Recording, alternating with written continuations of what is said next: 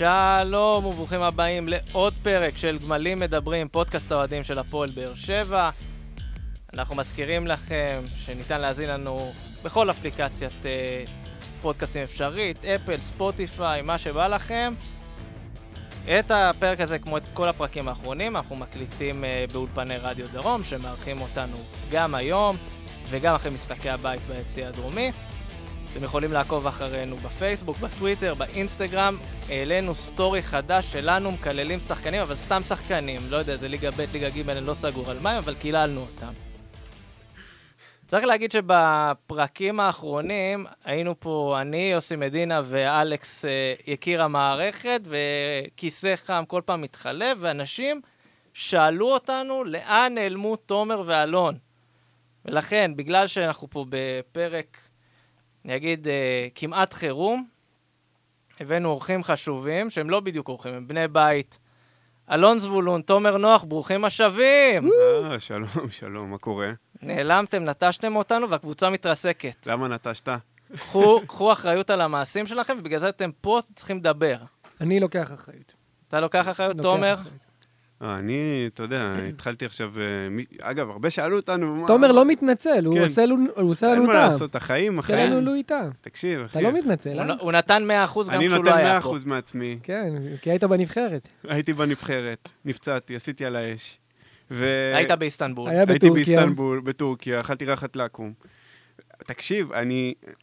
התח... הרבה שאלו אותנו למה אנחנו לא זה, ואם תשימו לב, גם אני כבר לא מנחה מסיבות אה, לוגיסטיות מן הסתם, ויוסי הוא המלך של המקום. וכי- ושאלו אותנו למה אנחנו לא נמצאים, אז אני באמת עברתי ללמוד בירושלים, וזה גרם הרבה תהיות לאנשים בני כמה אנחנו, אז אני באמת הכי צעיר פה, די אה, בפער של כמה שנים טובות, מיוסי שהוא לפניי.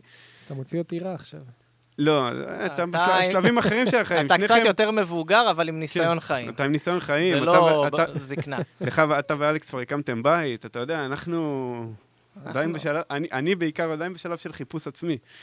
אה, וזה קשה להגיע מירושלים, כי זאת עיר עם תחבורה מחורבנת, ורק לצאת מירושלים עצמה זה לוקח איזה שעה. אה, יוסי, אתה איזה למדת... כיף, באת בזמן בדיוק כשצריך לדבר על ירושלים, זה מה כן, שכיף. זהו, אני- טעון על העיר עכשיו, אני סתם, עיר, אה, עיר בסדר גמור.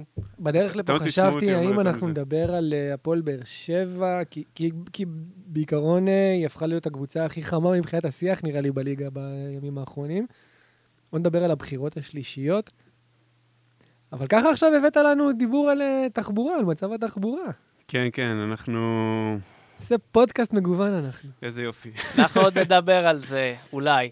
גמלים אקטואליים. גמלים אקטואליים זה הספין-אוף שלנו, שבו אנחנו מדברים על...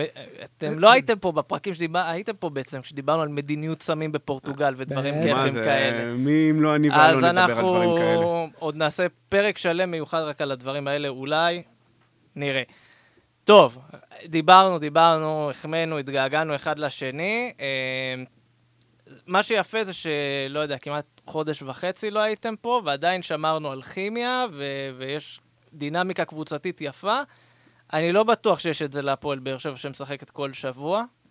אה, ובאמת, כאילו, אנחנו אחרי משחק מול מכבי חיפה, הפסד, דיברנו על זה גם בפה, בתוכנית ביציע הדרומי ברדיו דרום, ובימים שעברו מאז, חייב להגיד לכם, אני שומע דעות מאוד חלוקות, האם אנחנו מרוצים מאיך שהפועל באר שבע שיחקה, או לא? וואו. אתה רוצה תשובה? אני רוצה לשמוע את דעתכם. אבל היא קצת מורכבת, היא לא, היא לא מאוד... אה, אנחנו פה בשביל המורכב. היא לא מובהקת, היא לא שחור או לבן. נתחיל ממכבי חיפה, שדרך אגב היום האקדמיה ללשון אמרה שקוראים להם חיפה ולא חיפה. אז, אז מכבי חיפה. אז מכבי חיפה, במשחק מולם, באמת ובתמים אני חושב שאנחנו שיחקנו בסדר גמור. אני חושב ש... דרך אגב, אני לא הסתכלתי בסטטיסטיקות ובמספרים, אבל תקנו אותי אם אני טועה, אנחנו שלטנו במשחק. שלטנו במשחק, בעטנו יותר מהם לשער, הובלנו עליהם כמעט בכל נתון חוץ מהשערים. אז, אז, אז זה גם היה נראה ככה. עם זאת, יש לי ביקורת גדולה מאוד על קו ההגנה. למשחק הזה אני לא נסעתי. זאת אומרת, אני ראיתי את המשחק הזה בטלוויזיה, ואני ראיתי את הקלוזאפים. אני זכיתי לראות את מה שהיושבים באיצטדיון לא ראו, שזה הקלוזאפים שהצלם בחר לתת על מיגל ויטור. ולא מעט מהקלוזאפים, המבט שלו שידר מה אני עושה עם האנשים שמשחקים איתי. וזה היה כואב מאוד לראות את זה. הקבוצה שיחקה מול מכבי חיפה, אני לא מדבר על המשחקים הקודמים, נס ציונה וכל, ה... וכל האחרים. במשחק הזה נקודתית, קו ההגנה היה פשוט מתחת לכל ביקורת, כאשר לדעתי האישית, הקישור וההתקפה כן עבדו, כמובן שלא היה רגל מסיימת, אה, שדרך אגב, אני מאוד מרגיש את זה שאין רגל מסיימת. מבחינת כיבוש השערים, העניין, מבחינת... העניין עם הרגל המסיימת, אני לא יודע אם זה בעיה של באמת התקפה. זהו, יש לא כלים התקפיים. אני לא יודע אם זה בעיה של באר שבע או בעיה כאילו של לא יודעים- הליגה. אה, אורי קופר העלה את הנתון המדהים של מרחק בעיטה ממוצע חמישה מטר מהשער. אז זה כאילו... אני גם לא יודע אם להגיד שזה בעיה של הפועל באר שבע או בעיה של הליגה העונה. אני, בהרגשה האישית שלי, הג- הליגה לא כובשת הרבה הליגה שערים. לא כובשת הרבה. מספר הכי נמוך ב... ב-30 שנה האחרונות, פחות או מדהים, יותר. מדהים, אתה ממש מרגישים יש- את זה. יש עניין של כמות מול איכות הרבה פעמים, וזה, אני חושב שמאוד הרבה פעמים, זה, זה הבעיה של סטטיסטיקה. הרבה פעמים אתה רואה את המצבים, ה... יש כאלה שכמובן מדדים סטטיסטיים שמנסים להימנע מזה, אבל כשאתה רואה פתאום שרשום לך 12 בעיטות, ל... 12 בעיטות לשער, כאילו אתה, אתה יודע, כאילו עכשיו אה, הפצצת אותם, אבל זה לא מה שקרה. תקשיב, אני ראיתי, ובאמת, אני, ש- מי שישמע את הפודקאסטים הקודמים, יודע כמה אני מעריך את בן ביטון. אבל בחייאת רבאק, מה זה הרמות האלה? כל הרמה יוצאת לקרן או לחוץ, זה היה, ד... וכאילו, אתה ביום לא טוב, וזה קורה, מה אתה ממשיך להרים? שום כדור כמעט לא למקום הנכון. נייג'ל אסנבנק בעיקר מסתבך עם עצמו. ואי אפשר, ואני לעומתך, אני כן רוצה להתייחס למשחקים הקודמים, כי זה הכל המשך ישיר של זה. אין ספק, שבע אין שיחקה, ספק. באר שבע שיחקה טוב. באר שבע היא חסרת ביטחון לחלוטין. באר שבע לא באמת האמינה שהיא יכולה לנצח את המשחק הזה. אני לא חושב שהיה שם איזה היעדר של נחישות, כמו שהרבה אוהדים, ואני אני בדרך כלל לא מאזין לאופירה וברקו, ואני ממליץ גם לאף אחד פה לא להאזין, כל מי שמאזין לנו. לא להאזין לאופירה וברקו, כל מה שהם רוצים... אחת הסיבות שבגינם פתחנו את הפודקאסט הזה. נכון, וזה זה אחד הדברים שאנחנו הכי מכעיסים. אבל אמרתי, היה שם איזה תרעומת על איזה אוהד שעלה. רוב האוהדים כאילו נתנו ביקורת שאני לא מסכים לרובה, אבל היא ביקורת לגיטימית. בא איזה אחד ואומר אה, לשרוף את המועדון. והוא... אה, אני- תרשו לי אני להיות... חושב תרש- ש- תרשה אני- לי להיות קצת, לקחת לך את המקום? זה ככה, זה אפילו לא, זה לא הסללה לכיוון אה, אוהדי הפועל באר שבע, זה הסללה לכל אוהדי אה, הכדורגל בארץ. כן. ככה אתה בעצם הורס מוניטין, ללא ספק. חוץ וחוץ מקבוצה אחת שתמיד יוצאת זכאית מהדבר הזה, כולם גם אה, יוצאים אני אשמים. חושב שאחד הדיונים הכי בולטים שצריכים להיות בפודקאסט הזה, ובכלל בקרב אוהדי הפועל באר שבע עצמם בתקופה הקרובה ובתקופה האחרונה, זה אוהדי הפועל באר שבע עצמם. אני חושב ש... אני חושב ש... בוא, בוא... נ- שאוהדי הפועל באר שבע הם. אייטם בפני עצמם בתקופה האחרונה. כן, אבל עוד פעם, דיברנו על זה, ונראה שאנחנו נדבר גם על מה, מה איתם, אבל אני רוצה שנייה, לפני שנרוץ למה האוהדים, בוא שנייה נחזור לדשא עצמו. לדשא, לדשא. הכי אוקיי. חשוב הדשא. כי התחלת לדבר באמת על ההגנה, מבחינתי, רגע אחד הבולטים, דווקא לא, כן קשור לשחקן הגנה, לא קשור למהלך הגנתי. ועכשיו אני מחבר בין ההגנה וההתקפה וכולם, ג'וסואל שמנסה להריץ כדור קדימה, מרים את הראש, למזלו עוד לא שחרר את הכדור, ואז הוא קולט שלו הייתה בכלל לא זז קדימה. נכון. ואז זה כזה תוך כדי משחק, זה כמו באימון, הוא הצביע לו, חבר, אתה צריך לעמוד שם, אתה לא יודע, פה. זה, זה בדיוק, אתה, אתה, אתה צודק, זה נראה כל כך ברור לעין שהשחקנים הזרים, במקרה הפורטוגלים שלנו, לא תמיד מצליחים להבין מה קורה על המגרש והפערים, נניח, בין אה, הוראות המאמן לבין מה שקורה בתכלס על המגרש.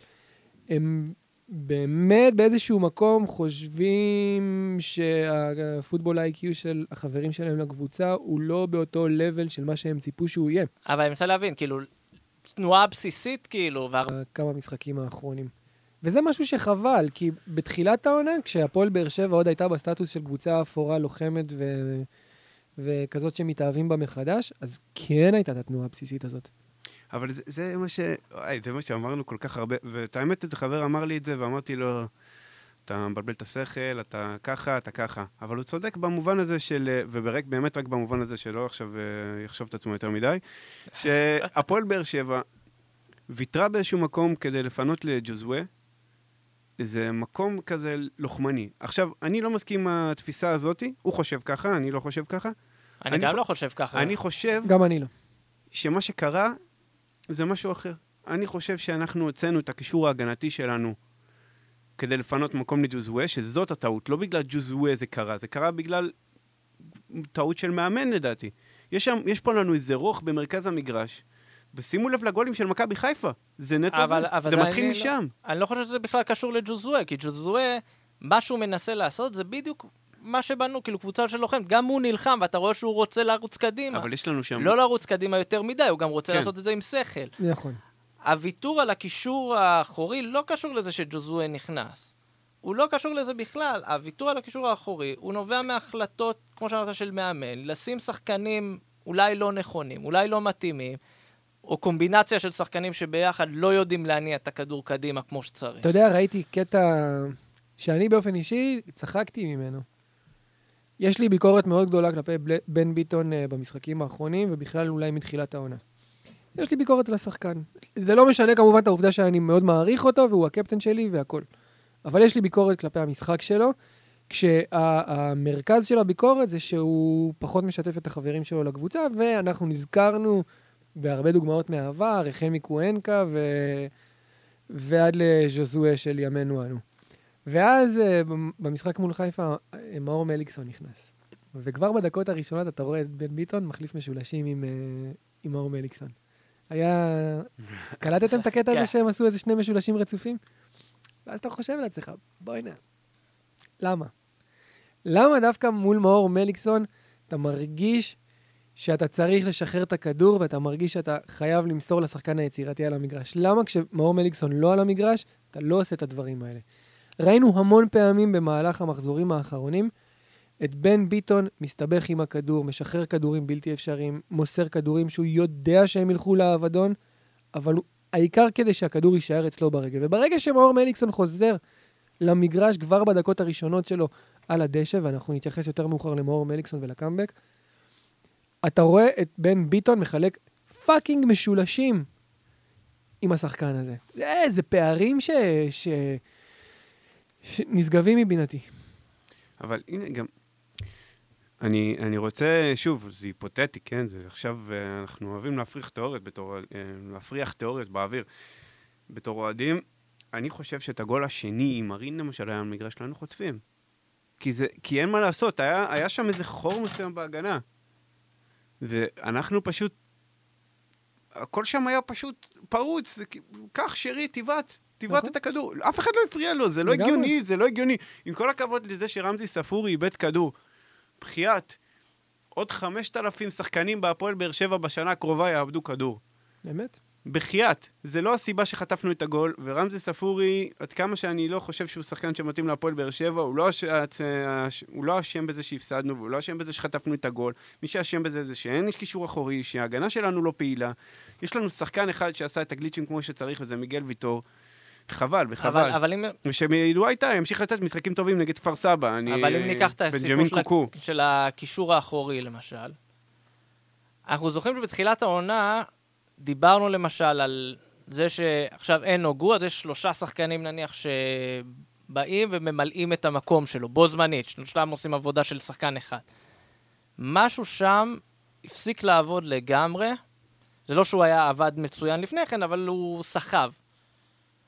השאלה היא מה עכשיו, מה הפתרון עם הדבר הזה? כי בהתחלה חשבנו נניח נאור סבג הוא פתרון טוב, ביחד עם עדן שמיר, ועכשיו אנחנו רואים שאולי לא כל כך. אני חושב שפשוט חסר להם, ואתה אתה כאילו מבין בזה יותר ממני, חסר להם הצד ההגנתי.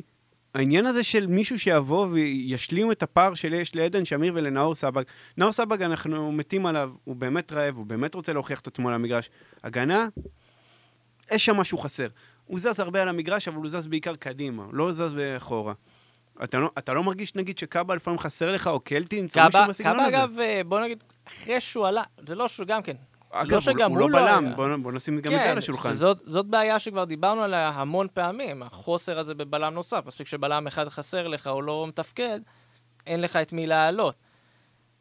ובאמת, הקישור האחורי, זה כבר לא, אין קישור אחורי, במשחק מול מכבי חיפה, לא יודע כמה ראו את זה בטלוויזיה, במגרש ראו את זה מצוין, את החוסר הזה. אתה רואה את המרחק הגדול בין הקו של ההגנה לקו של הקישור, כי אין קישור אחורי. אין מי שיעשה את החיבור של הכדורים, או מעבר קצת יותר איטי של כדורים מהגנה להתקפה.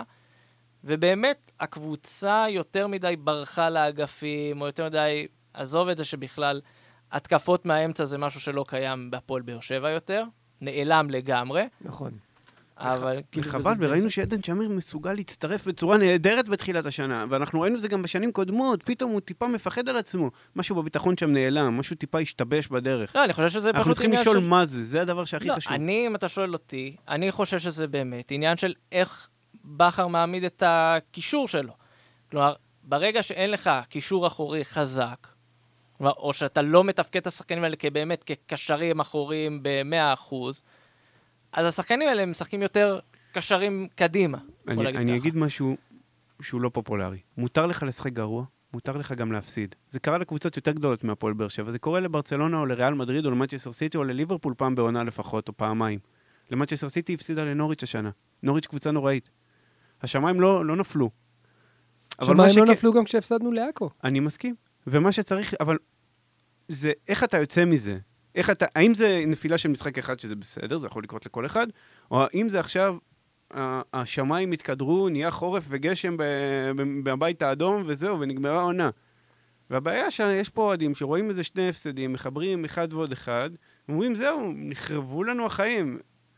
אני חושב שקצת פרופורציות. הכושר הזה לא טוב, שלא תבין אותי לא נכון. אבל מפה ועד הפיטורים הרחבים שהרבה אנשים פה הציעו, והרשימות קניות הענקיות שאנשים אה, או החליטו, לדבר על זה שהעונה נגמרה ונפילה מוחלטת, ואנחנו עכשיו הולכים לאבדון, שזה גם כאילו... תראה, זה אחד הדיסוננסים ש- שאני מאוד מרגיש אותם העונה הזאת. כולם דיברו על זה שמדובר בעונה בבנייה, וסגל בבנייה, וקבוצה בבנייה. אבל אתה יודע. מה הבעיה, דיברו זה יפה. השאלה אם המשיכו בקו הזה, כמועדון, לא לא האוהדים, אני לא מתייחס לאוהדים. אני מאוד מאמין, אז ככה, אני מאוד מאמין מבחינת המועדון, שהמועדון גם ראה את הקבוצה ואת הסגל ואת העונה כתהליך של בנייה וכפיילוט לעונות, לעונות הבאות. אני, ראינו את זה, כולם ראו את זה. כולם ראו את זה העונה, כולם ראו את זה באירופה, בתחילת העונה. ואז באיזשהו שלב, אנחנו השגנו תוצאות יפות מאוד בתחילת העונה, ולדעתי נפתחו עיניים. נפתחו עיניים והבאנו... אתה מדבר עיניים של אוהדים או של אני- המוע- עיניים של המועדון, במועדון? עיניים של המועדון. עיניים של המועדון נפתחו, התחיל אה, איזושהי... איזשהו תהליך של... יש לנו כל מיני רעשים כאלה באולפן, אז אם זה ייכנס בהקלטות, אז לא, לא, לא יורים עלינו בינתיים. התחיל איזשהו תהליך מבחינת המועדון של פתיחת עיניים, אנחנו חטפנו איזשהו רעב, בואו נביא כמה שחקני שובר, שוברי שוויון, פאוליניו וז'זואה, ואולי זה כן ערער את, המ... את, ה... את המרקם, את הסטטוס שהקבוצה עמדה בו באותו שלב. להגיד שזה היה חכם, אני לא יכול להגיד, להגיד שזה היה מגוחך או טיפשי, אני גם לא יכול להגיד, בסופו של דבר אני לא איש מקצוע ואני לא חלק מהמועדון.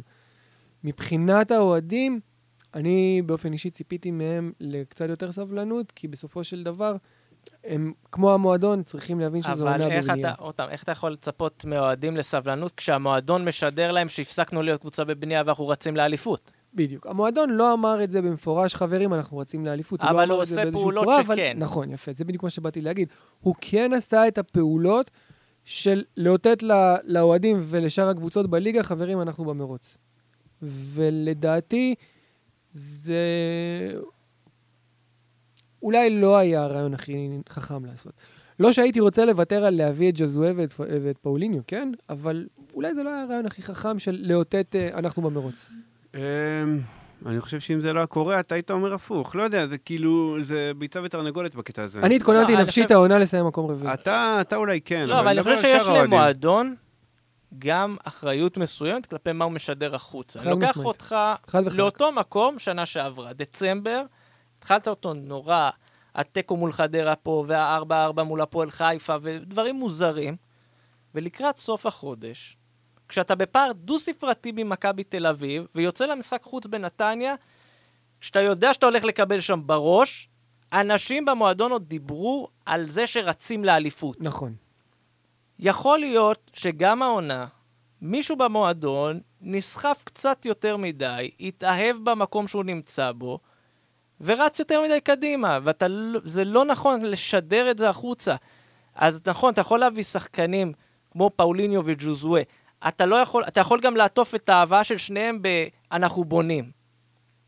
אתה לא חייב לעטוף... קצת קשה לבנות אה, קבוצה עם שחקן בן 33 שהוא זר. קצת קשה. בסדר, אבל גם אה, ג'וזואה ופאוליניו, זה לא שחקנים שאתה אומר, על ההתחלה, היום הם מביאים לך אליפות. ודאי שלא, אף על פי שג'וזואה מהרגע הראשון שעלה לא. על הדשא, אנחנו ראינו כדורגל אחר. אגב, תראו, כאילו, כבר קטלו את ג'וזואה פה לגמרי, ואמרו, יואו, לא, לא, אני שמעתי את גוטמן ביום אה, שני בטלוויזיה והתפלצתי.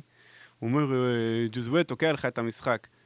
בואנה, חתיכת פלצן, מה, מה עובר עליך? לא, השחיטה, אגב, זאת לא, שחיטה שרי, לג'וזואה ש... בכמה שבועות האחרונים, שזה מדהים. חברים, שרי פה, אה, על השנייה הראשונה פחות או יותר היללו אותו, עוד שנייה פה הכתירו אותו למלך של חיפה, לראש אה, העירייה, ראשת העירייה. בחייאת. תראו את, דווקא מכבי חיפה פה זה מקרה מובהק של מה קורה כשהם מחכים עם זר. תראו את מבוקה, איך הוא נראה עכשיו, לעומת איך שהוא נראה בשנה הראשונה שלו. מדהים. בשנה הראשונה שלו הוא שם לנו גול אה, לא רע. הוא עשה, לנו זה לא... מבוקה, בעונה הראשונה שלו היה לו משחק אחד טוב, כשמכבי חיפה אירחה את באר שבע, והוא שיתק את כן. וואקמה לגמרי, שכולם היו בהלם. קטל אותה, נכון. רק במשחק הזה הוא היה טוב, וזה בדיוק הקטע. מבוקה, כל המשחקים שלו, האם היה משהו שקורה מאחוריו, הוא לא... תראה, אני, לא אני, רוצה להגיד, אני רוצה להתייחס לזה. קודם כל, למקרה והנחתם שחברי תומר אה, מזלזל בשרי, לא, אני חושב שתומר בטוח ששרי שחקן מצוין, זה נכון?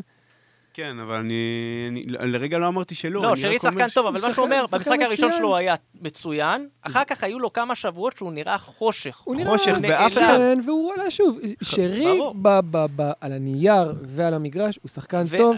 וזאת בדיוק הנקודה שלו, מה שהוא מנסה להעביר על ג'וזואה. משחק ראשון טוב, כמה משחקים לא טובים, זה לא אומר שמעכשיו עד סוף העונה... שנייה, אני בונה פה משהו. מה ששרי מוכר, המוצר של שרי, זה מוצר שהליגה הישראלית מאוד מאוד אוהבת. בין אם מדובר במאמנים, בין אם מדובר בפרשנים, בין אם מדובר באוהדים. אוהדים מאוד אוהבים את המוצר ששרי מוכר. מה המוצר ששרי מוכר? משחק כדורגל שמאוד מאוד מאוד מתאים לטעם הישראלי. ז'וזואל, למשל, קצת פחות מתאים. ואם אני ממקבל את ז'וזואל לשחקן אחר שחטף מזה, זה קוונקה.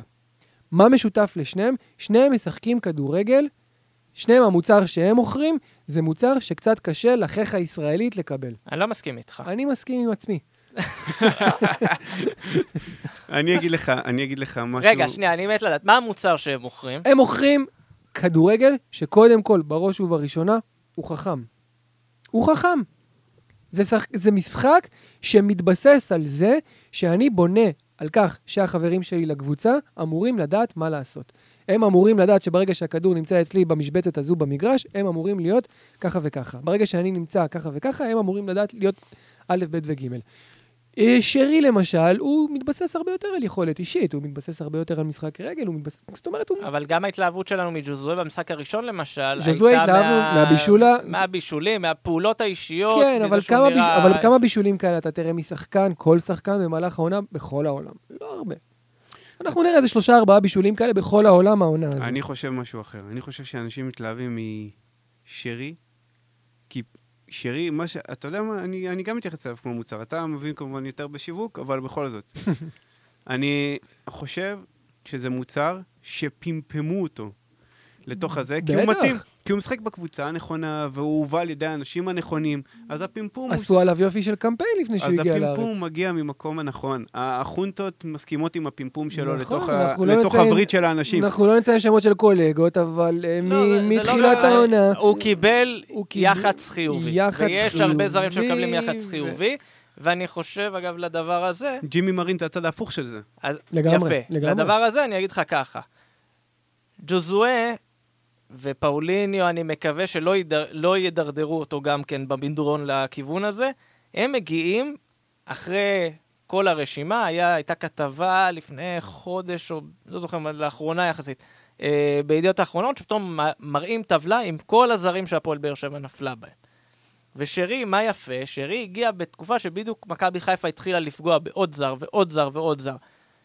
זה מכונה של איך אתה עוטף את ה... זה כבר לא מוצר, זה כבר אה, איך אתה עוטף תאגיד שלם. בדיוק. כי אם אתה יודע שמכבי חיפה עכשיו בתקופה טובה של scouting, אז כל זר שהיא תביא זה ייראה לך בינגו. אף אחד לא מדבר על זה שהביאו שם שחקן בן מק- 20, מייבשים מכבי- אותו, לא נותנים לו דקות. מכבי חיפה לא מוצא. כל שנה מקבלת, בעיניי, את הסיקור הכי טוב ומתחנף בארץ. איזה... איך קראו לבלם הזה שהם הביאו, ש... שכשהם...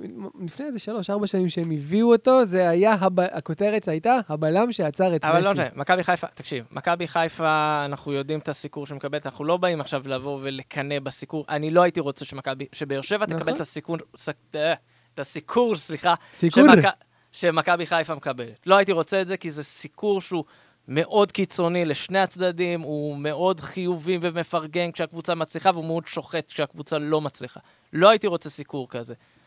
והנקודה שלי פה, זה שברגע שזר מגיע לבאר שבע, ואומרים, הוא מגיע אחרי כמה שנים שבכר לא פוגע בזרים, וכל הזרים הטובים זה אלישע הביא, אלישע עוד שווה מיתוס. אה, אייטם אפשר, שלם. רגע, רגע, אפשר, אפשר, אפשר, אפשר. רגע, אתה רוצה את האלישע? אני- רגע, בוא אני- תן לי רק לסיים את הנקודה, ואז תדבר כמה שאתה רוצה על אלישע. נצא לפרסום. וברגע שאתה חי עם זה ששלוש, ארבע שנים ברק בכר לא מצליח להביא זרים טובים, אז כמובן, כל זר שמגיע, עוד לא עלה למגרש, ואומרים, עוד פלופ של בכר. נכון. מתי זה התחיל? עם הקוונק. לא, זה התחיל עוד הרבה לפני. תחשוב. כשלוסיו, כשלוסיו הגיע. לוסיו היה הפתעה. היה הפתעה והיה מצוין והבקיע שערים במשחקים יוסיפוביץ' מאוד כתב על מכריעים. לוסיו, איך ברק בכר פוגע בכל זר, גם אם הוא הביא זר מהליגה התאילנדית. יפה, ואחרי חצי שנה, כשהוא עזב ל... ב... ב... תחת אילוץ לאשדוד, אילוץ, כן. כולם אמרו, בסדר, הוא גם ככה היה נפילה. היום מבינים כבר, יודעים להעריך יותר טוב מה לוסיו. זאת הנקודה שלי. תן אה, אלישע שלך, תומר. אני רוצה טיפה, אני מרגיש היום ספרותי כזה, אם שמתם לב. אז אה, אני רוצה להקביל את זה. אמ, סבא שלי, שאני נורא אוהב אותו, ואני מזכיר אותו כי יש לו, היה לו יום הולדת השבוע. הוא מחזיק את הלב טוב. שלו כן, כדי מזכיר את הלב. מדבר. הלב בן- של האוהדים. בן 85. רק בריאות. הוא תמיד מדבר על, אה, אתה יודע, על תקופת הצעירות שלו, אתה יודע, כאיזה משהו מדהים כזה, משהו... אתם יודעים איך אנשים מבוגרים נזכרים בתקופה שהם צעירים, כזה הכל... כולנו אה, נוסטלגים כל הזמן. כן. איזה יופי, איזה נחמד והכל, ופעם היה ככה ופעם היה אחרת. סבא שלי הוא ניצול שואה שהיה בבירקנאו, חברים. זה... זה בן אדם שהגיע לארץ עם שחפת, ואז הכריחו אותו הקיבוצניקים להתגייס לגולני, שהוא לא יודע עברית. אין שום דבר במהלך החיים הצעירים שלו, שהוא באמת משהו שאתה אומר לעצמך, וואו, בא לי. זה, זה, וזה, ובכל זאת הוא מדבר ככה. ואני מבין אותו. אנשים מכורים לנוסטלגיה. מכורים למה היה פעם, שהיינו צעירים, יפים ורעננים. אבל במקרה הזה, הנוסטלגיה של הפועל באר שבע היא באמת חיובית. עד לפני שנת... לפני כן, שנתיים, אבל הייתה לנו את אני- אבל אני לא מדבר על אבל אנחנו לא מדברים על התקופה, רגע, אנחנו רגע. מדברים על התקופה של אלישע. תן לי להעביר רגע את אה, המחשבה. ללישה? כן, עזוב, זה בדיחה. רגע, תן לי להעביר רגע את המחשבה. היום אוהדים כותבים בהרבה פורומים שהם רוצים חזרה את אלישע לוי כמאמן, יש כאלה שאומרים כמנהל מקצועי ויש כאלה שאומרים כמאמן. חברים, אף קבוצה בליגת העל לא רוצה היום את אלישע לוי כמאמן. זה בן אדם שפוטר ממכבי פתח תקווה, שירדה ליגה בסופו של דבר אחרי חצי עונה. זה בן אדם שאת נבחרת ישראל הוביל באמת לאחד הקמפיינים הכי גרועים שראיתי, והפועל באר שבע שלו הייתה אחת הקבוצות הכי משעממות שראיתי לעומת כמות הכישרון שהיה לה. אז שאף אחד לא ידבר לי על אלישע וכמה הוא מוכשר בלזהות זרים.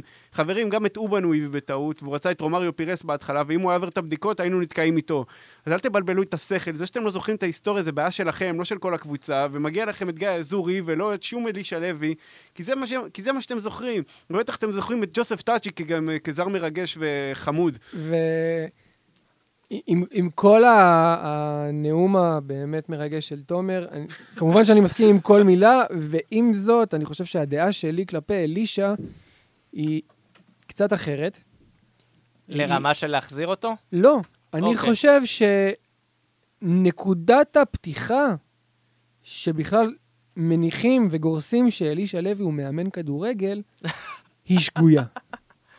אני חושב, באמת ובתמים, למרות שזה נשמע מצחיק, ולמרות שזה נשמע גגים של אוהדי כדורגל ופיד כדורגל בטוויטר והכל וטוב ויפה, אני באמת ובתמים מאמין שאלישע לוי הוא בחור נחמד, שלקח על עצמו יום אחד לאמן את הקבוצת כדורגל של העיר מגורים שלו, בית שאן, כי לא היה מישהו אחר שיעשה את זה, ומאותו רגע הוא גרם לנו להאמין שהוא מאמן כדורגל לגיטימי.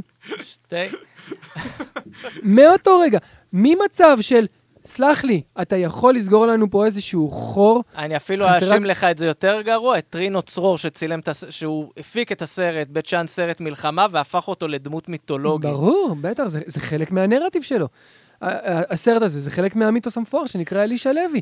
הנקודת מוצא של האנשים שבכלל חושבים שאלישע לוי הוא מאמן כדורגל, אותי באופן אישי זה משגע. אני זוכר שאורי קופר התארח פה באחד הפאבים בבאר שבע לפני כמה שנים, שנתיים, שלוש, והוא הראה לנו מפת מסירות של נבחרת ישראל באלישע, ב, ב, בעידן אלישע לוי. הדבר שאותי הכי הצחיק זה שהמסירה הכי תדירה הייתה בין דודו גורש לערן זהבי.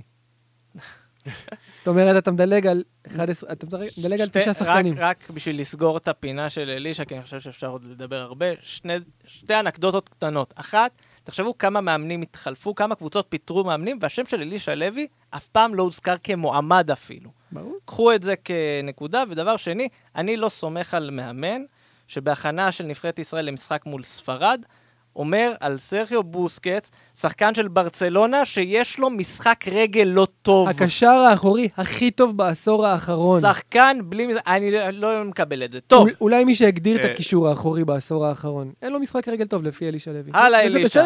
הלאה אלישע. זהו, מספיק. קיבל יותר מדי במה. כן. אנחנו חייבים להפסיק להזכיר אנשים שלא קשורים לענף בפודקאסט שלנו. אנחנו- אנחנו משתדלים, אנחנו כיף. אולי נדבר על כדורסל לא לנו- וכדוריד לא בהמשך. נוכל להזכיר כמעט את כל המאמנים של הקבוצות היריבות שלנו. אמ, עוד נקודה, אני רוצה נקודה חיובית אה, לפני שאנחנו עוברים לשתי הנקודות הבעייתיות של המשחק. לא יודע אם בעייתיות, אבל החיובית. החיובית, בה"א הידיעה, שובו של מאור מליקסון. אני אסביר לכם, כאילו, אני לא יודע אם זה עבר דרך הטלוויזיה, מי שהיה במגרש הרגיש חשמל באוויר ברגע שדרור שמשון קם מהספסל ומסמן למאור מליקסון להיכנס. הוא עושה את התנועה הזאת עם היד, וכאילו לקח זמן להבין שהוא קורא למליקסון, ואז מליקסון מתחיל לרוץ. מאותו רגע הרגשת כזה בזזז במגרש, וכל נגיעה שלו בכדור זה, זה אווירה כזו שהרבה זמן לא, אז אי אפשר- לא הייתה. אי אפשר להרגיש בחצי אחוז את החשמל שיש במגרש כשאירועים כאלה מרגשים קורים. כשזה קרה, כמו שאמרתי, אני ראיתי בטלוויזיה באותו יום, כשזה קרה, בדיוק רצה הגורל והשליח של, ה, של וולט הגיע אליי הביתה. אתה לא. יכול להסגיר את זה שאתה תל אביבי מתנשא. כן. ובאותו רגע כזה, פעם אמרתי אחרונה לו, שאנחנו מביאים אותך. בדיוק הגיע המשלוח של הכנאפה עם אה, הגלידה. השליח של, ה- השליח של פיצה גוטה הגיע, ובאותו רגע אמרתי לו, אחי, חכה שנייה, ושנינו עמדנו והסתכלנו בטלוויזיה וראינו את הכניסה של מאור מליקסון. היה חשמל באותו רגע גם בבית, למרות שזה לא קרוב בכלל. פשוט...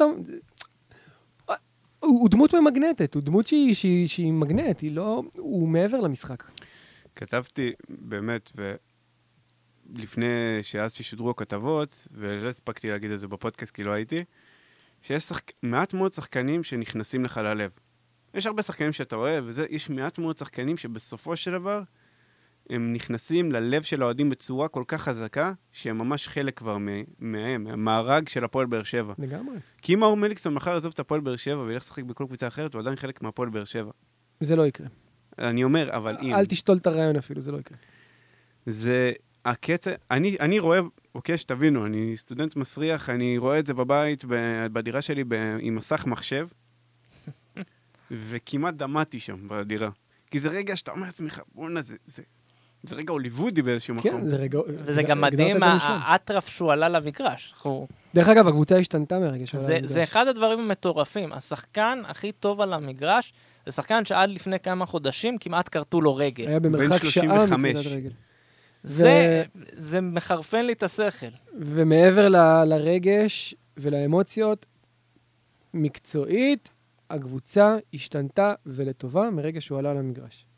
הקבוצה הייתה טובה יותר עם מור מליקסון, ואנחנו ראינו כמה שהוא היה חסר להפועל באר שבע. אבל בוא, בוא נהיה שנייה כנים, בוא תרשה לי לגנות רגע את נטע לביא לפני. תגנה. מה זה העבירה הזאתי? אתה, אתה, אני אתה חייב. ספורטאי, אתה ספורטאי, גם, גם אתה משחק כדורגל, אתה כרגע נכנסת בשחקן שעוד שנייה כרתו לו רגל, שחזר מפציעה של כמעט חמישה חודשים. תגיד לי, מה... אגב? זה לא, זה לא רק נטע לביא, אני חייב להגיד שבדקות אחרי שהוא נכנס, הוא פשוט היה המוקד שלהם. זה הזכיר לי קצת, היו תקופות אה, בקדנציה הראשונה שלו, שגם כן ראית משחקים שפשוט באים להתנקש במאור מליקסון, שפשוט גליץ' אחרי גליץ' אחרי גליץ'. אה, לא סתם, אגב, מכבי חיפה מסיימת את המשחק הזה עם, שבע, עם שמונה כרטיסים צהובים, ששלושה מהם זה כזה צהוב, צהוב, צהוב בתוך שלוש או ארבע דקות. זה היה שם משהו מוזר, אני חושב שבאותם רגעים ספציפית, זה גם הרגע שהשופט עצמו איבד את המשחק, בגלל זה מכבי חיפה מסיימת עם כל כך הרבה צהובים. אה, היא זה סיימה עם כל כך. הרבה צהובים בזכותה בעיקר. לא, אבל זה היה... לא, לא, אבל זה היה דבר מזעזע, זה- ראית שחקנים שגולשים לרגל של מאור מליקסון בכוונה, יוסי, אני, זה אני ראיתי את קטע זה... מגעיל והכל, ובאמת שהוא... אתה- אני חושב שהוא לא מכבד אין- בעיקר את השחקנים של מכבי חיפה. אין לי נכון. בעיה עם עבירות, יש לי בעיה שאתה לא מכבד את המקצוע שלך, אתה לא מכבד את השחקן שמולך. בן אדם בן 35 כרגע חזר מפציעה. עכשיו, אני לא אומר תיזהר עליו, אבל אני כן אומר, אתה, זה היה כניסה מכוערת, שאני חושב, אגב, שהיא הייתה... היא- אתה, אתה שופט, אבל... אה, לא, לא, הייתה- לשעבר. היא הייתה בוטה. היא הייתה היא בוטה, הייתה בוטה, אי היא. הייתה אה, משהו לכיוון האדום במקרים מסוימים, למקרה שזה היה טיפה יותר נמוך לכיוון הקרסול, זה אדום. זה האדום יש- הכי קל שיכול להיות. אני פשוט נגעלתי, זה גם, רואים שזה מכוון, איכס. אז מה אם הפקעת גול? אתה איבדת את ה... כל הקרדיט של, שלי אליך בתור חד ספורטאי. משמעית, חד משמעית. ואגב, כאילו, רק הדבר הכי בולט על על הסיפור הזה של מליקסון. הרי אנחנו יודעים כולנו שמאור מליקסון כנראה כבר לא יהיה השחקן שישחק 90 דקות בכל משחק. האם באמת הפועל באר שבע לא יכולה למצוא פתרון לחוסר שלו על המגרש? למה אנחנו צריכים שהוא יעלה ל-20-30 דקות בשביל שהשחקנים יתעוררו, או ינסו להתעורר? שאלה מצוינת. האם אנחנו התשובה? אני לא בטוח. האם יש הצוות למישהו המקצועי- תשובה? האם הצוות המקצועי צריך לספק לנו תשובות? אני חושב שכן. אולי ש... אני, אני, אתה יודע, ניסיתי לחשוב, תן לי שחקן ישראלי אחד, אחד היום, שהוא הוא דמוי מאור מליקסון. לא, אני לא רוצה דמוי מאור מאור לא, אבל מליקסון, אפילו למשל... יצירתי. אני, אני לא מדבר ברמת ה- אתה מדבר מבחינת ה- הכישרון. אני לא מדבר על רמת הכישרון. גם ברמת אני הכישרון. מדבר על מבחינת רמת... הפרסונה? על הפרסונה גם. שבה עולה למגרש ומלהיבה את השחקנים. עכשיו, גם מאור מליקסון עצמו, הוא לא תמיד היה ככה, הרי. הוא לא היה ככה גם עונה שעברה שהוא היה שיחק קבוע והיה קפטן, ראינו שהוא לא ברדה בקטע של המנהיגות. הוא כן מכניס איזשהו, הוא עושה סוויץ' בראש, אבל הוא לא מנהיג אה, ברדה כזה, או רדי. למה אין שחקנים, יש פה שחקנים כבר שמשחקים עונה רביעית, חמישית בקבוצה, ומבינים מה זה הקבוצה שהם משחקים בה, למה הם לא שם, בראש שלהם? אה, כי זה עידן אחר. מה זה עידן אחר? כי זה עידן אחר, וזה? מסלול קריירה אחר ממה שמאור מליקסון עבר. מאור מליקסון, כשהוא הגיע לפולין, אני יודע מגוף ראשון, שהוא היה מתכתב עם אוהדי הפועל באר שבע. אני יודע שהוא היה מדבר איתם, לא כמו שהוא מדבר עם אוהדים היום של תודה רבה, איזה כיף לשמוע את המחמאות, הוא היה מדבר איתם, אשכרה מדבר איתם. אני יודע על כמה אוהדים שהוא הזמין אותם לפולין, בואו לפולין, תעשו טיול, תשנו אצלי, תראו את משחק, תראו משחק בית, תעשו טיול כאילו, אבל בואו, כאילו... זה היה קשר אחר. כשמאור מליקסון עזב לאירופה, אנחנו לא התבאסנו, אנחנו שמחנו. כשטוני עזב לאירופה, אנחנו התבאסנו. כשמאור מליקסון עזב לאירופה, אנחנו שמחנו. טוב, אחרי מליקסון, בואו רק ניגע בדברים ככה שקצת התפספסו לנו, אה, וככה צריך לדבר עליהם. קודם כל, נקודת השוער. אני חייב להגיד שיש משהו שהבנתי שבוע, במהלך המשחק, לפודקאסט הזה יש השפעה מאוד גדולה. למה? עד שבוע שעבר, כשאלכס ישב פה ודיבר על זה שאולי זאת הייתה טעות להביא את שטקוס בתור זר, אני לא חושב שמישהו בכלל העלה את זה על דעתו. אתה מגיע לט- לטרנר ביום שני, פתאום חצי יציע מדבר רק על זה שאולי זאת הייתה טעות.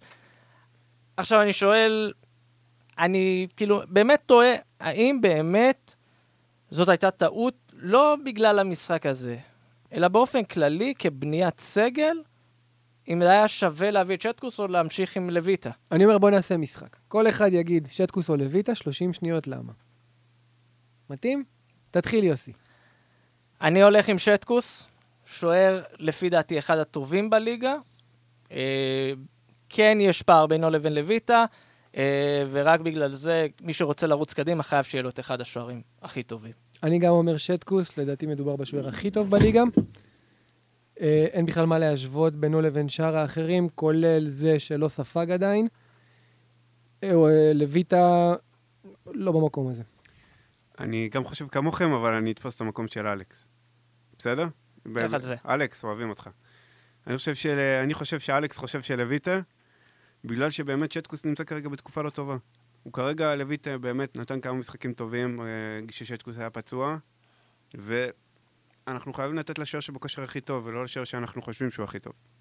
אגב, יכול להיות שלקראת המשחק מול ביתר עוד ברק בכר יעשה את השינוי הזה, כי הוא כבר עשה שינויים כאלה גם בתקופות אחרות וגם עם שוערים אחרים, כלומר, ראינו שהוא לא מתקבע על שוער. יכול להיות, בעיניי זאת תהיה טעות. אני גם חושב. עוד שחקן שאני לא יודע כבר אה, איך לאכול אותו, או מה נסגר איתו, נייג'ל אסלבנק, אה, בכלל חוליית ההתקפה, תקועה מאוד, אה, אבל נייג'ל אסלבנק ספציפית, משהו עובר עליו בזמן האחרון. סורינם עוברת עליו, זה מה שקרה. אומרת, העצמות האלה שהוא עלה איתם נגד כפר סבא. אם אתה לוקח היה- ילד, תינוק, ואתה נותן לו דף וטוש, ושם לו את הטוש ביד, והילד מתחיל לקשקש, תינוק, זה פחות או יותר מזכיר את המפת תנועה של נייג'ל אסלבנק. ואני חושב שזה התיאור הכי מדויק שאפשר להסביר את נייג'ל אסלבנק במשחקים האחרונים. הוא נראה מבולבל.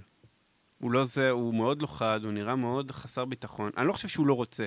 הוא לא פה, הוא לא שם. הוא לא- כשכן הולך לו, הולך לו מדהים, מדהים. כש, כש, כשהוא, כשהוא בזון, הוא שחקן כמעט בלתי ניתן לעצירה, ואנחנו ראינו את זה. אממה, ה- ה- ה- זה קורה לו מעט מדי. הבעיה שלדעתי אפשר לחלק אותו, היה לו שלושה חלקים לעונה הזאת. לדעתי הוא התחיל באירופה, הוא התחיל לא טוב, עד כמה שהוא היה השחקן הכי יצירתי שלנו, תמיד הוא התפספס בפעולה האחרונה. אחרי זה הוא הגיע לליגה והמצב שלו התייצב, מה זה התייצב? שישה שערים, הוא היה, לדעתי הוא התחיל את העונה מדהים בליגה. ואחרי זה הוא נסע לנבחרת סורינם, הבקיע שם שער, התבלבל, חשב שאנחנו עדיין ב... איך זה נקרא? ליגת האומות? ליגת האומות של קונקקף. קונקף, קונקקף. אני גם מרגשת. הבקיע- מול ניקרגואה, מה יש לך? גדלנו על הקונקף ב manager. קונקקף. כל האומות האלה שלא לא התקבלו לשום דבר ולא יעלו למונדיאל. והוא הבקיע שם שער, לדעתי משהו שם התבלבל, או הוא גם חזר באיחור הרי, כן, כן. קנס את עצמו 5,000. כן, משהו כזה. כמה בירות אה, היינקן זה 5,000 שקל? אה, יותר מדי, אני קניתי עכשיו שישייה ב-30 של אייניקן, אז בכלל. אמ, בקיצור, אז משהו שם מתפספס, לדעתי הוא חזר משם, אה, גם הקנס וגם ההשעיה אולי עשו לו לא טוב. הוא שחקן שאנחנו יודעים שהוא מאוד אה, עובד על אמוציות באיזשהו מקום. יותר, אתה יודע מה, לא אמוציות, יותר מוטיבציות. וחבל לי עליו. כן. הוא חייב לחזור לכושר, לדעתי הוא. הוא יכול הרבה יותר מזה. רגע לפני שאנחנו עוברים למשחק מול ביתר, אני רוצה לגעת בנקודה שהיא מאוד מאוד משמעותית שהייתה השבוע. כל סיפור האוהדים, כן אוהדים, נגענו בו בהתחלה, אבל באמת, לשמוע את דעתכם, בסופו של דבר אנחנו גם פודקאסט אוהדים, ולא רק uh, באנו, אנחנו לא אורי קופר, ולא באנו לדבר על uh, XG ועל זה- עמידה כן. במערך עץ האשוח. אה, תראו, אחרי המשחק מול בני יהודה, אנחנו יצאנו מהאיצטדיון אחרי, הקל... אחרי התוכנית, וראינו באמת את ההתקהלות של הקהל, ואסי רחמים עמד שם והסביר ודיבר והכל בסדר. שבוע אחר כך אנחנו שומעים איזשהו סיפור, לתחושתי כנראה נופח מעבר לפרופורציות שהוא היה, אבל כן, בסופו של דבר, וזה מה שאני מבין, כן הגיעו אוהדים במטרה לקלל ו... לפוצץ אימון. ולעשות בלאגן. הם פיצצו אותו בסוף. חברים, תמיד יהיו שבורים. בכל קבוצה יש את זה. אבל כשזה נוגע לבאר שבע, אז זה מתאים לסטריאוטיפ. כאילו, אני יודע שאני נשמע, כאילו אני מגן, אני לא מגן על אותם מועדים. אני חושב שהם, אה, אני, אני אם הייתי יכול, הייתי שולל מכמה מהם את המנוי. אני אומר לך תכלס, אני לא רוצה אוהדים כאלה בקבוצה. אני חושב שגם צריך לעשות סנקציות. וגם אני מאמין שהמועדון יודע איזה אוהדים אה, מדובר. לא, לא, לא, לא. לא. ח- תן- רגע, שנייה, עוד מעט תגיב לי, כי באמת, זה משהו שכן יושב עליי. אני חושב שרוב האוהדים מעבירים ביקורת. יכול להיות שאני לא מסכים עם אותה ביקורת, גם לי יש הרבה ביקורת על אה, ברק בכר ואיך שזה נראה, למרות שהרבה אוהדים אומרים שאנחנו רק uh, מלקקים למועדון. זה, כמו שאתם שומעים, זה לא נכון. שאלה מה אתם רוצים לשמוע.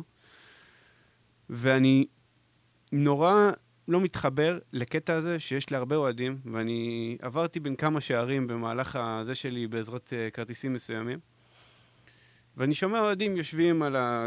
כמעט על השורות הראשונות, וצועקים, מקללים שחקנים, גם במשחקים טובים שלנו, גם, ביכולות, גם שאנחנו ביכולת טובה וגם שאנחנו במקום שני, שלישי או ראשון, זה לא משנה.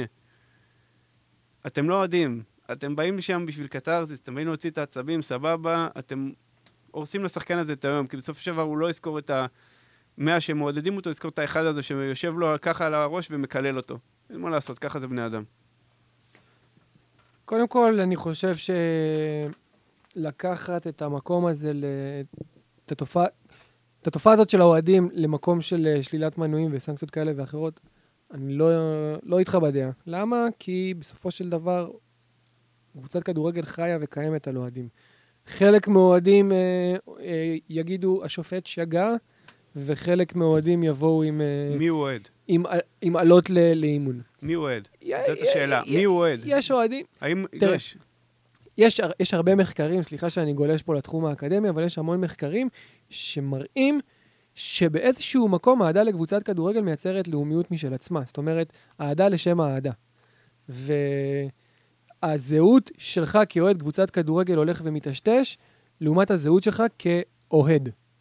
כחלק מאדם שנמצא באיזושהי קהילה מסוימת של, של, של אוהדים. אה, אבל זה, זה סתם ככה. אוהדי כדורגל יש, כמו שאתה אומר, מכל הצבעים, כל הסוגים וכל המינים. לדעתי האישית, להגיע למצב של סנקציות זה לא, זה לא בכיוון בכלל. אבל בתקופות האחרונות, במיוחד בגלל ההפסדים האחרונים של הקבוצה, אוהדי באר שבע זכו לאיזשהו פוקוס מאוד מאוד לא הוגן כלפי התקשורת, ואנחנו ראינו את זה כמובן באופירה וברקוביץ', שזה בעצם היה אה, רגע השיא של הסיקור הזה, וכמובן שאנחנו חיים את זה על בסיס יומי, כי בסופו של דבר כולנו, אה, כל הפודקאסט, אה, חיות טוויטר, ואנחנו חווים את זה על בסיס יומי. אממם, אני באופן אישי מאוד מאוד מאוכזב מאוהדים, לא בגלל התגובה שלהם, ולא בגלל uh, כפיות הטובה, כן בכר, לא בכר, אלא בגלל שהובטח להם, והם היו אמורים לקחת את העונה הזו כעונת פיילוט לעונות הבאות, והם פשוט לא, לא, לא הייתה להם את הסבלנות הנדרשת לכך. אם אני כאילו, זה, גם היה לנו הרבה דיונים על זה בינינו לפני התוכנית. אני חושב שכן, יש מקום לאוהדים להעביר ביקורת. השאלה היא כמובן עד איזה גבול. לפוצץ אימון זה לא המקומות שאנחנו היינו רוצים להגיע אליהם. נכון, אנחנו ב-2019. ודווקא במקום הזה, אני לא יודע אם לשלול מנויים זה, זה משהו שהוא כאילו, זה פתרון, אבל כאילו, זה, כן, זה כן אנשים שאני, כלומר, לא הייתי רוצה לראות במגרש, כמו שתומר אומר. הבן אדם שמפוצץ אימון, פוגע בקבוצה. חד משמעי. בסופו של דבר. מצד שני, היית, היה איזשהו ציטוט, אני לא יודע כמה הוא אמין, כמה הוא לא אמין, אבל עצם העובדה שהדבר הזה עלה על הכתב, זה אומר שזה הלך רוח. של שחקן שאומר איך אנחנו יכולים לתת מעצמנו כשמקללים אותנו. אני, לא, אני חושב שזו התנערות מאחריות של אותו שחקן, או שחקנים, או מי שלא חושב שזה יהיה. בעילום שם, כן? בעילום שם כמובן, כי חייב להדליף בעילום שם. ברור, כי איזה שחקן... כי בסופו של דבר קללות זה חלק מהמשחק, גם אם זה לא, חלק לא נעים, אבל זה שאני לא יכול לבוא בתלונות לאוהד שיושב ביציע ומקלל שחקן. בסופו של דבר הקללות האלה הגיעו, או ההתלהמות, תקרא לזה איך שאתה רוצה, הגיעו בגלל שהפועל באר שבע עצמה לא שיחקה טוב. כלומר, זה, אין פה אפילו ביצה ותרנגולת. אין מה הגיע, ידוע וברור מה הסדר של הדברים. ושחקן שלא יודע לקבל אחריות על מה שהוא עושה, אני נורא מצטער. אבל, זהו, מספיק. רגע, אתה סמן לי פה, אם יש לך משהו חשוב, דבר שוט. אחד, אני גם מקלל במגרש, לכולם מותר לקלל, קחו אבל את הגבול ואל... פשוט, אתה יודע, תצמדו לשחקן כל המשחק ותקללו אותו, זה כל מה שאני מנסה להגיד, אם לא, לא הבהרתי את עצמי כמו שצריך. יאללה, תומר, תומר עם מסר אחרון, ו... אנחנו נדבר כמה דקות על המשחק הבא של המשחק בית נוסף, ביתר ירושלים. תשמע, אני חייב להגיד לך שאני לא רוצה, אם יש משהו שאני לא רוצה לדבר עליו, ואני מראש אומר שהוא לא חלק מהאייטם הזה על ביתר. ניב זריאן. לא, עזוב ניב זריאן, אנחנו תכף נגיע אליו. ניב זריאן והגולים. בואו לא נדבר על הרצף. בבקשה, לא מעניין אותי, זה, אתה יודע למה? כי רצפים כאלה וכל ההתעסקות ברצף הזה, א', בימים כאלה טרופים מביאים נאחס, ודבר שני, לפעמים כשאתה, מרוב שאתה מפחד לשמור על רצף, דווקא מתוך המקום הזה אתה קורס. נכון. זה מה שעבר על הפועל באר שבע, נכון. כשכבר השיא שלה עם ה- לדוגמה משחקי בית בלי הפסד הלך והתארך, כבר ראית שהקבוצה רק, העיקר לשמור על הזה והתחילה לשחק על תיקואים. בדיוק. אז גם פה, אני רוצה שנייה להוריד את זה מהפעם. אני מאוד מקווה שזה גם יחלח- יחלחל לשחקנים, המחשבה הזאת ש- ששיתפת אותנו עכשיו, בגלל שבעצם אני די בטוח שבראש של כל השחקנים כרגע יושב עניין הרצף. ואל תחשבו עליו. אני אני איתך בדעה, אל תחשבו עליו. יש לי, יש לי מרצה לפסיכולוגיה, שהוא כל פעם שהוא הוא רצה להראות לנו מה זה מדעי הקוגניציה, אז הוא אומר, אין, נגיד, אתה, אתה לא יכול לא לקרוא משהו. כשיש לך מולך מסר כתוב, אתה לא יכול לקרוא. הוא כתב לנו, אל תקראו את זה. ואתה חייב לקרוא את זה. ואז אתה אמרת, אל תדברו על הרצף. ובאותו רגע התחלנו לדבר לא, על הרצף. אבל זהו, זהו, זהו, סיימנו לדבר על הרצף. ביתר ירושלים, אה, מגיעה אומנם אחרי תיקו מול אשדוד, לא הייתי עף על זה ואומר שהקבוצה הזאת, אה, זהו, נכשלה לחלוטין, כי אשדוד חד משמעית. בית"ר התבררה כ... אשדוד עצמה, אגב, התבררה כסוס שחור, ואנחנו כן. נדבר עליה כי יש גביע בהמשך החודש. אה, בית"ר ירושלים במומנטום מאוד מאוד טוב, התאפסה אחרי פתיחת עונה די ככה ככה, די צולעת. יש לכם מחשבות? מה, מי, מו, מה אנחנו, לקראת מה אנחנו הולכים? אנחנו חייבים להיזהר מהניב זריאן שלהם, שפרץ uh, בגיל כל כך צעיר של 25. שש. שש, סליחה. שהוא, זה גיל מאוד מאוד צעיר לכדורגלן הרי בארץ. הם, אה, אתה יודע... גדי ב- ב- קינדה. כן, גדי באירופ, קינדה. באירופה היו שולחים אותו לבית אבות על כיסא גלגלים, אבל בארץ הוא כבר, אה, הוא צעיר ופורח. צעיר ומלא פוטנציאל. כן. זה בעיה, בעיה, הזכרנו את זה גם. אתה יודע, זה... אחד, אחד הדברים הבולטים בביתר ירושלים, בכלל בקבוצות בישראל, שהן בונות על שחקנים שיפרצו, וגם של באר שבע, ואין משחק טוב יותר להזכיר את ניב זריאן. אה, הציפייה הזאת של הנה, הנה, עוד שנייה, עוד שנייה, עוד שנייה, עוד שנייה. שחקן כמו גדי קינדה, לצורך העניין, כמו שאמרת, עד גיל 23 באשדוד הוא לא עשה יותר מדי, במקום נורמלי הוא כבר מזמן היה שחקן ליגה לאומית, אבל פה קיוו שהוא פורץ, גם עכשיו כשהוא פורץ, בוא נגיד... היה לו איזשהו כישרון לא, שהתבססו יש עליו. לו, כן, תשמע, היה לו- אני יש לי יש לו עליו קצת. יש לי קצת דעה קדומה עליו, כי אה, שפטתי אותו במשחק נערים אה, של אשדוד. אה, זה משחק שאני זוכר ממנו שני דברים. אחד, זה שהוא הבקיע, ואז רץ לעשות תנועה של שקט לאוהדים, וכמובן קיבל צהוב. הדבר השני, זה ששחקן מהאגף ניסה להכניס כדור חזק מדי, אני במקום לא טוב, קיבלתי את הכדור לראש. כמה שנים אחר כך, הסתכלתי על ההרכב, ונראה לי שהשחקן שהכניס לי את הכדור בראש זה ניב זריאן. אבל אני לא בטוח בזה. אבל הוא היה מאוד מנומס ורץ ענק. והתנצל. ענק. אמ, אבל שוב, אבל הנקודה שלי זה, סבבה, נתיים משחקים טובים. זה לא אה, אלמנט, יכול להיות שעכשיו אנחנו באים ומדברים, וברור שאנחנו מביאים את השלושה של קינדה על הראש שלנו, כן? אבל זה בנייה כזו מאוד מוזרה של כדורגל ישראלי, לקוות שאולי יקרה משהו, הנה, הוא פורץ אני- עוד שנייה. אני לא מבקר את... אני לא מבקר את קינדה, אני חושב שיש לו עונה מעולה, באמת. הוא, הוא שחקן גם... לדעתי השנה הוא מדהים, באמת. הוא היחיד שמתפקד פחות או יותר בחלק ההתקפי של בית"ר, כי לוי גרסיה לדעתי הוא שחקן מאוד מאוד... אה, אני יודע שעכשיו זה בכלל נאחס, אבל לוי גרסיה הוא שחקן ברוב המשחקים מאוד מאוד זה מוגבל. בסדר, הוא לא מבין אותך, כי בתחילת העונה ביקשו לשנות את השם שלו לליוואי. ליוואי, ליוואי. ליוואי ליוואי. גרסיה, נכון. אם יש כמה ליוואים, זה ליווייס?